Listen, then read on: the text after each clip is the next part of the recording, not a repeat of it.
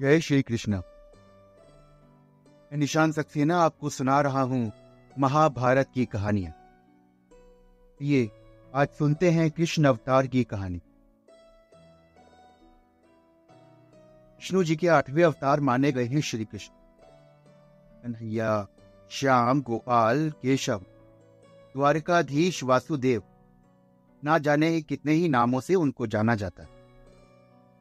श्री कृष्ण निष्काम कर्मयोगी आदर्श दार्शनिक प्रज्ञा एवं देवी संपदाओं से सुसज्जित महान पुरुष। उनका जन्म द्वापर युग में हुआ था। भाद्रभद्र कृष्ण अष्टमी, तिथि की घनघोर अंधेरी रात। रात को रोणी नक्षत्र में मथुरा के कारागार में वासुदेव की पत्नी, देवकी के गर्भ से भगवान श्री कृष्ण ने जन्म लिया ये तिथि उसी शुभ घड़ी की याद दिलाती है और सारे देश में बड़ी धूमधाम से मनाई भी जाती द्वापर युग में भोजवंशी राजा उग्रसेन मथुरा से राज्य करते थे। उनके आतताई पुत्र कंस ने उन्हें गद्दी से उतार दिया और स्वयं मथुरा का राजा बन उसकी एक बहन थी देवकी, जिसका विवाह वासुदेव नामक यदुवंशी सरदार से हुआ था। एक समय कंस अपनी बहन देवकी को उसकी ससुराल पहुँचाने जा रहा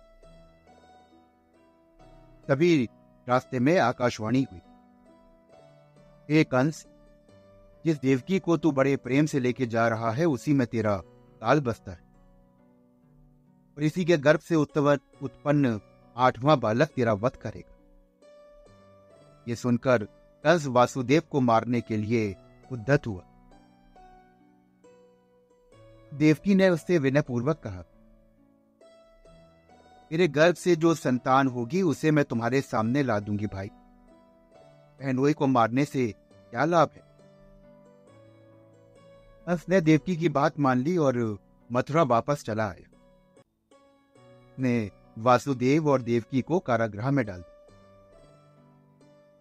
वासुदेव देवकी के एक एक करके सात बच्चे हुए, और सातों का जन्म लेते ही कंस ने उन्हें मार डाला।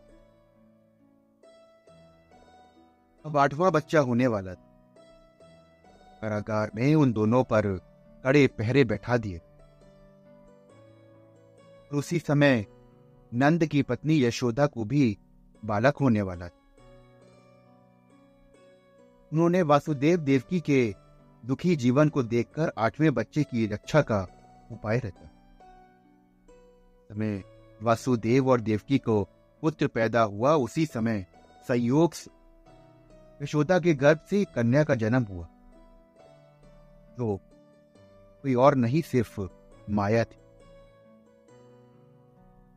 इस कोठी में देवकी और वासुदेव कैद थे। उसमें अचानक प्रकाश हुआ के सामने शंख चक्र गदा ये हुए चतुर्भुज भगवान प्रकट हुए।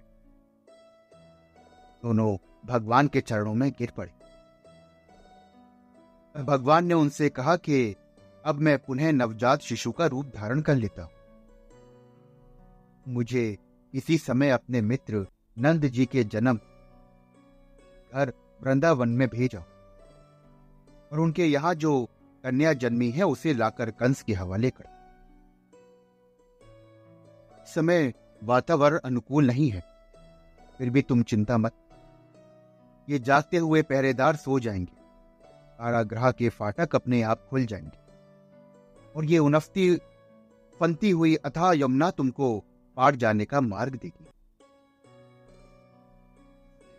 वासुदेव, नवजात शिशु रूप श्री कृष्ण के रूप में रखकर कारागृह से निकल और अतः यमुना को पार करके वो नंद जी के घर पहुँचे। वहाँ उन्होंने नवजात शिशु को यशोदा के साथ सिला दिया और कन्या को लेकर मथुरा आ गए। और कारागृह के फाटक पहले की तरीके से बंद हो जब कंस को सूचना मिली कि वासुदेव और देवकी को बच्चा पैदा हुआ है। उन्होंने बंदी गृह में जाकर देवकी के हाथ से नवजात कन्या को छीनकर पृथ्वी पर पटक देना चाहा। परंतु वो कन्या आकाश में उड़ गई। वहाँ से उसने कहा कि, अरे मूर्ख, मुझे मारने से क्या होगा? तुझे मारने वाला तो वृंदावन जा पहुँचा और वो जल्द ही तुझे तेरे पापों का दंड देगा। और ये कहकर वो अंतर ध्यान हो। मित्रों, ये थी श्री कृष्ण जन्म की महाभारत की दिलचस्प कहानियाँ सुनने के लिए मेरे साथ जुड़े रहे। और आपको ये कहानियाँ कैसी लग रही हैं, मुझे ज़रूर बताएँ। डिस्क्रिप्शन में मेरा इंस्टाग्राम आईडी दिया। मिलता हूँ आपसे। एक और कहानी के। जय श्री कृष्ण।